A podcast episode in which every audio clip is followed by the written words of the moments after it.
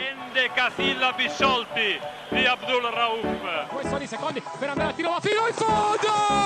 Va fino in fondo! E trova il canestro! Adam Smith! Incredibile! Io ringrazio Dio che ci sono questa sera. A 45 anni mi sono rassegnato. Io sto piangendo e non ce la faccio più a parlare. Pop e guardate Brown! Incredibile, sbaglia! Si alza Woodward e segna!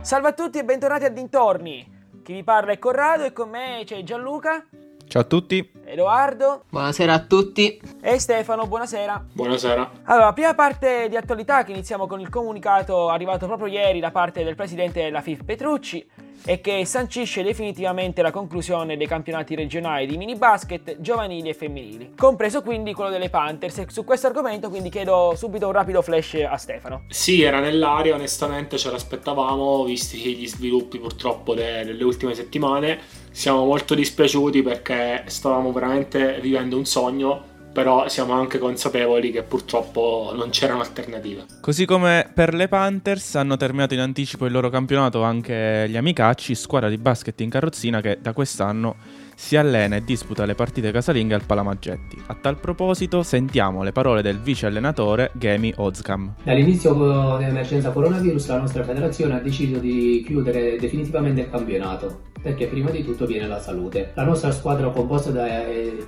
atleti sia in nazionalità, nazionalità diverse continuano a vivere nella nostra struttura anche se dura in quarantena però si continua a vivere. Eh, insieme ce la faremo. Eh sì, la casa degli amicacci da quest'anno è il Palamaggetti, quel Palamaggetti che è stata anche la casa di Nicola May, che tra poco arriverà ai nostri microfoni. Era la stagione 2016-2017 e quel roseto è sicuramente quello ai quali i tifosi della nuova generazione sono maggiormente legati. Magari ripercorriamo un attimo le tappe salienti di quel roseto con Edoardo. Edoardo. Diciamo subito che le aspettative con cui quella stagione era partita erano basse. Sia perché il mercato non aveva portato grandissimi nomi qui a Roseto, sia perché le prime amichevoli non erano state molto esaltanti. Poi diciamo che la vittoria di metà settembre in amichevole contro la Virtus Roma, ribaltando 20 punti, ricordiamo i 41 di Adam Smith, e poi pochi giorni dopo la firma di Valerio Amoroso, sono stati diciamo eh, il preludio a un inizio stratosferico di campionato che ha visto gli Sharks vincere 6 partite delle prime 7, dimostrando di non essere primi in classifica per caso. Nei mesi successivi il rendimento in trasferta un pochino è sceso, ma Roseto si è sempre confermata, diciamo, tra le prime 8. Poi il derby di ritorno a Chieti, eh, quando Amoroso, May e compagni hanno ribaltato 16 punti e hanno chiuso in trionfo dopo due supplementari, ha praticamente certificato l'accesso ai playoff. Ricordiamo il primo durissimo turno contro Legnano e poi eh, la seconda serie di quarti di finale contro la Virtus Bologna. Eh, ricordiamo la vittoria in gara 1 al Paladozza, giocata forse davanti a 400 rosetani. È indimenticabile, indimenticabile quella vittoria. Poi però le Vunere hanno ribaltato la serie e hanno poi vinto il campionato senza perdere più una partita, ma eh, sicuramente il ricordo di questo gruppo rimarrà impresso per lungo tempo nelle nostre menti. Eh sì, perché quella stagione poi la- l'avete vissuta anche in primissima linea. Gianluca era videomaker ufficiale, Stefano era team manager e tu Edoardo eri addetto stampa. Ecco, vi chiedo quindi un ricordo personale che vi ricorda eh, e che vi lega a quella stagione e che magari avete con Nicola May che sta per arrivare. Bah, io ho un ricordo di quella stagione, ma come hai detto tu, di Nicola May ce l'ho sicuramente ben impresso perché gara 1 finisce la partita, come ha detto Edoardo, 81 a 92.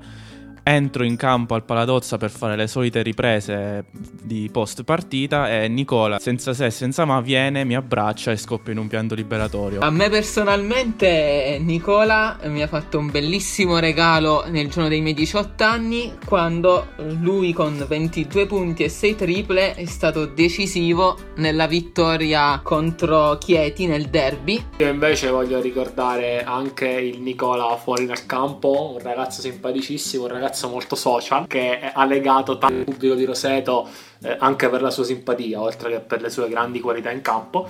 E a questo proposito voglio ricordare la fantastica intervista doppia con Antonio Luboia e Super Mario, che sicuramente molti dei suoi follower ricorderanno, e che è stato penso uno dei momenti più elevati della sua della sua permanenza qui a Roseto. E allora, come avrete capito, sarà un'intervista intensa quella che ci aspetta e che sta arrivando subito dopo la sigla. Trovato me in angolo che ha spazio per la tripla e trova il più 13. Questo per me da lontanissimo Nicola May si prende la tripla e realizza il vero 3. Nicola May. Oh, allora abbiamo con noi Nicola May, guardia classe 85, che inizia la sua carriera a Lucca e dopo una gavetta che lo porta tra le tante a Firenze, Siena e Recanati, arriva a Varese che nel 2013-2014 milita in Serie A1 e l'anno dopo a Cremona, sempre nel principale campionato italiano. Dopo un anno Latina arriva a Roseto nel 2016-2017 dove diventa il beniamino dei tifosi.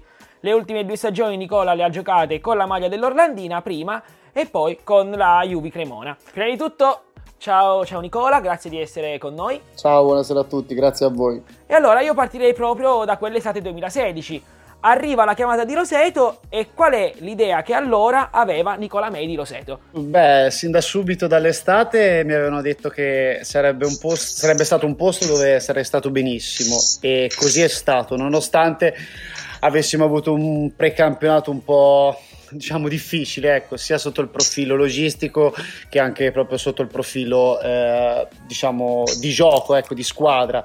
Dovevamo cercare una dimensione, una squadra tutta nuova che per la prima volta eh, gioca insieme, matricole, giocatori che si dovevano e volevano eh, rilanciare da un campionato precedente magari eh, sotto le aspettative.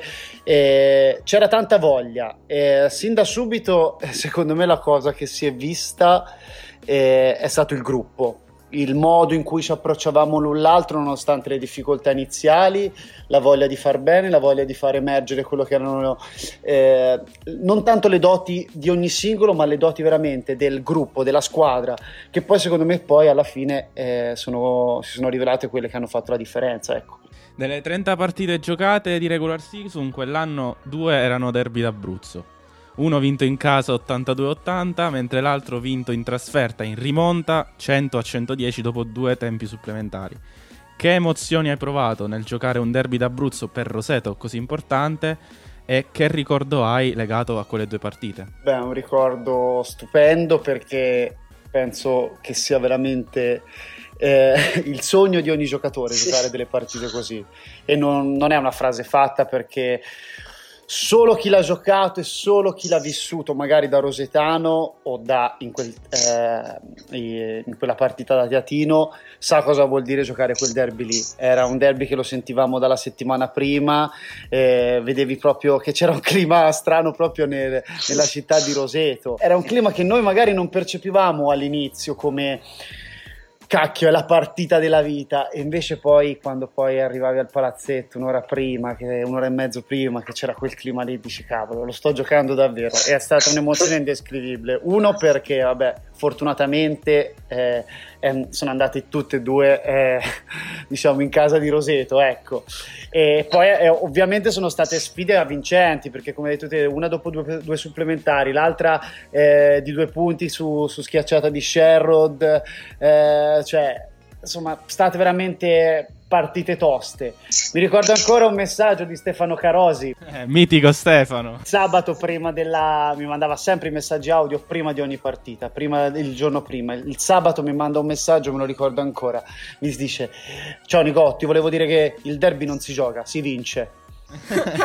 Mitico Stefano. E allora è strano, ovviamente è strano che mi mandasse quel messaggio perché tutti gli altri messaggi di tutti i sabati ciao Nico, bocca al lupo per la partita. E invece quella volta aveva proprio cambiato il, il, protocollo del messaggio perché vuol dire proprio che lo sentiva. Da lì dissi, cazzo, è proprio una partita importante. Termina la regular season e iniziano i playoff. Roseto nel primo turno sconfigge Legnano in una serie al cardiopalma, come diceva prima Edoardo, 3-1 e subito dopo c'è la Virtus Bologna. Sappiamo tutti com'è finita, ma noi vogliamo ricordare quella gara 1 al Palatozzo. Ti volevo chiedere, una volta rientrati negli spogliatoi, cosa vi siete detti? Ma soprattutto che emozioni hai provato nell'espugnare con la maglia di Roseto quel palazzetto? Indescrivibile. io ricordo ancora quando ho messo la bomba che diciamo ha ammazzato un po' la partita.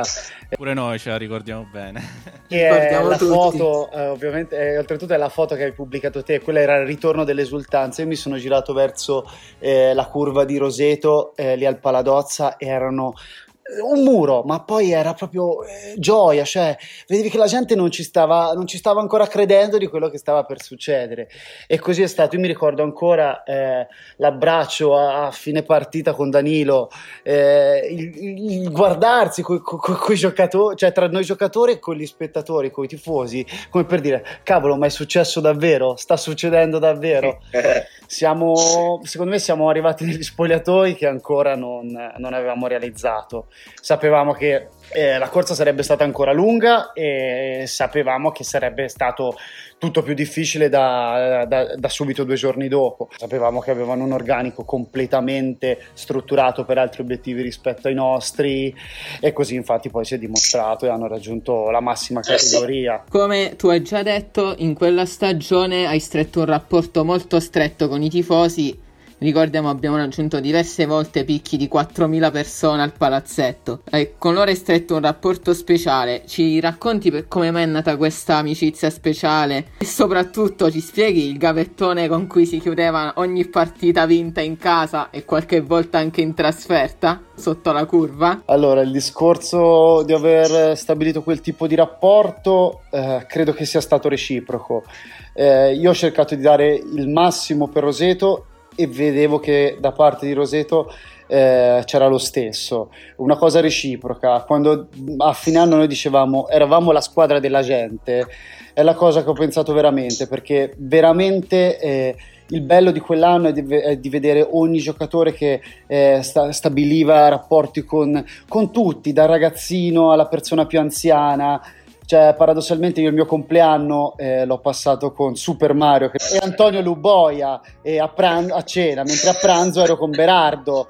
Cioè, eh, noi dicevamo sempre, eh, veramente era uno spettacolo. Avevamo instaurato questo tipo di rapporto con tutti. Eh, io ho visto la bontà il cuore e, proprio la disponibilità ad affezionarsi a una persona che potesse andare anche oltre la pallacanestro e secondo me questo è un, è un fattore che, che, veramente non va dimenticato e anzi andrebbe sempre di più coltivato perché purtroppo quando eh, qualora i, i, dice, i, risultati non arrivassero, eh, ricordiamoci che siamo sempre persone, no? A proposito di ricordi, Nick, io volevo chiederti anche eh, un ricordo su un altro protagonista di quella stagione, ma non solo di quella stagione, di tutta la storia del basket rosetano, che è Vittorio Fossatano.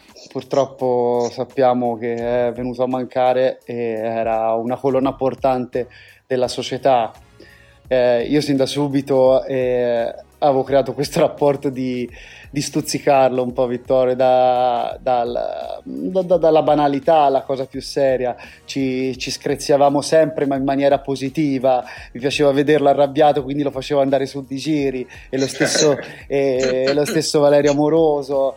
Però vedevi che era una persona che alla fine ha, ha sempre fatto eh, il massimo per quella società per, eh, per quello che era la, la, condizione, le possibilità de, de, del momento, de, appunto della squadra. E, e mi è dispiaciuto molto non essere potuto eh, venire al funerale e mi è veramente dispiaciuto tanto che un pezzo della, palla, della pallacanestro rosetana sia venuto a mancare. Arriviamo all'estate del 2017, aggiungo io purtroppo, le strade tra Roseto e Nicola May si separano Cosa ti ha lasciato Roseto e cosa ti manca di più di Roseto? Mi manca tutto. Sembra una frase fatta, ma veramente il, il, lo svegliarsi la mattina, fare una passeggiata sul mare e incontrare una persona e parlare di basket, di pesca, eh, dei totani, del porto, eh, della rotatoria che non andava con le persone più anziane. eh, tu sapevi la mattina che ti svegliavi, andavi a fare la passeggiata per andare a fare colazione al Liberty e sapevi che avresti trovato Antonio Luboia con i suoi quattro amici che parlavano di, eh, del perché la terra non era piatta o perché veramente queste cose qua e tu sapevi che tanto se passavi di lì ce li trovavi erano piccole certezze di, di, di, di, un grande momento, di una grande annata che facevano sì che ti potesse migliorare eh, la giornata. Mi manca molto il tifo, mi manca molto la curva, mi manca davvero perché è stato veramente... Io, non lo so, io con quella curva lì mi sono sempre sentito le spalle coperte ti sparavano, ti rialzavi e correvi.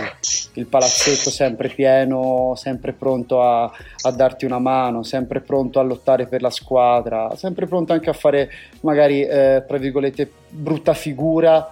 Eh, però eh, per, per, per, far sì che in qualche modo eh, si potesse raggiungere quello che era il risultato principale, cioè vincere la partita e portarla a casa. Sono emozioni che ho rivissuto l'anno scorso in parte, perché anche l'anno scorso abbiamo fatto un campionato della Madonna. Eh, quando si dice il primo amore non si scorda mai. Per me il primo amore è stato Roseto, il primo vero amore. E allora chiudiamo con la domanda che ci hanno fatto un po' tutti quando hanno saputo che saresti stato nostro ospite. Torneresti a Roseto e c'è stata la possibilità negli ultimi anni già di un tuo ritorno? Si era creata una mezza possibilità l'anno, subito l'anno dopo, a metà anno, quando sono venuto via da Tortone e sono andato a Mantova eh, però poi non, sono, non, sono, venute le condizioni, che non era un discorso economico, è tutt'altro, ve lo direi tranquillamente, eh, era proprio un discorso logistico. Eh, tornerei a corsa, faccio l'autocertificazione in questo momento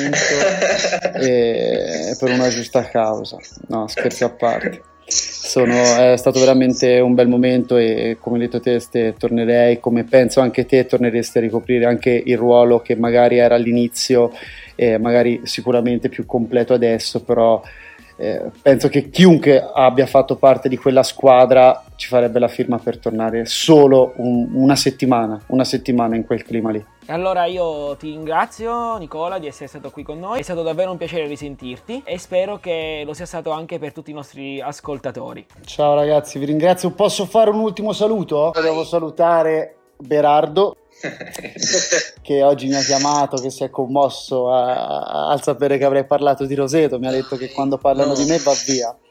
E, e, poi Antonio Luboia a Super Mario, che alla fine è stato il reparto geriatrico che mi ha fatto compagnia in quell'anno. e poi ovviamente voglio fare un in bocca al lupo, un buona fortuna a tutte le persone che purtroppo stanno vivendo come noi questo momento veramente atroce che non ne abbiamo voluto parlare, però purtroppo fa parte di quello che è l'attualità e ogni tanto bisogna pensare anche a quelle cose lì. Assolutamente. Eh, ringrazio anche Gianluca. Ciao Gianluca. Ciao a tutti. Ciao Stefano e ciao Edoardo. Buonasera. Buonasera a tutti. E noi ci risentiamo alla prossima puntata.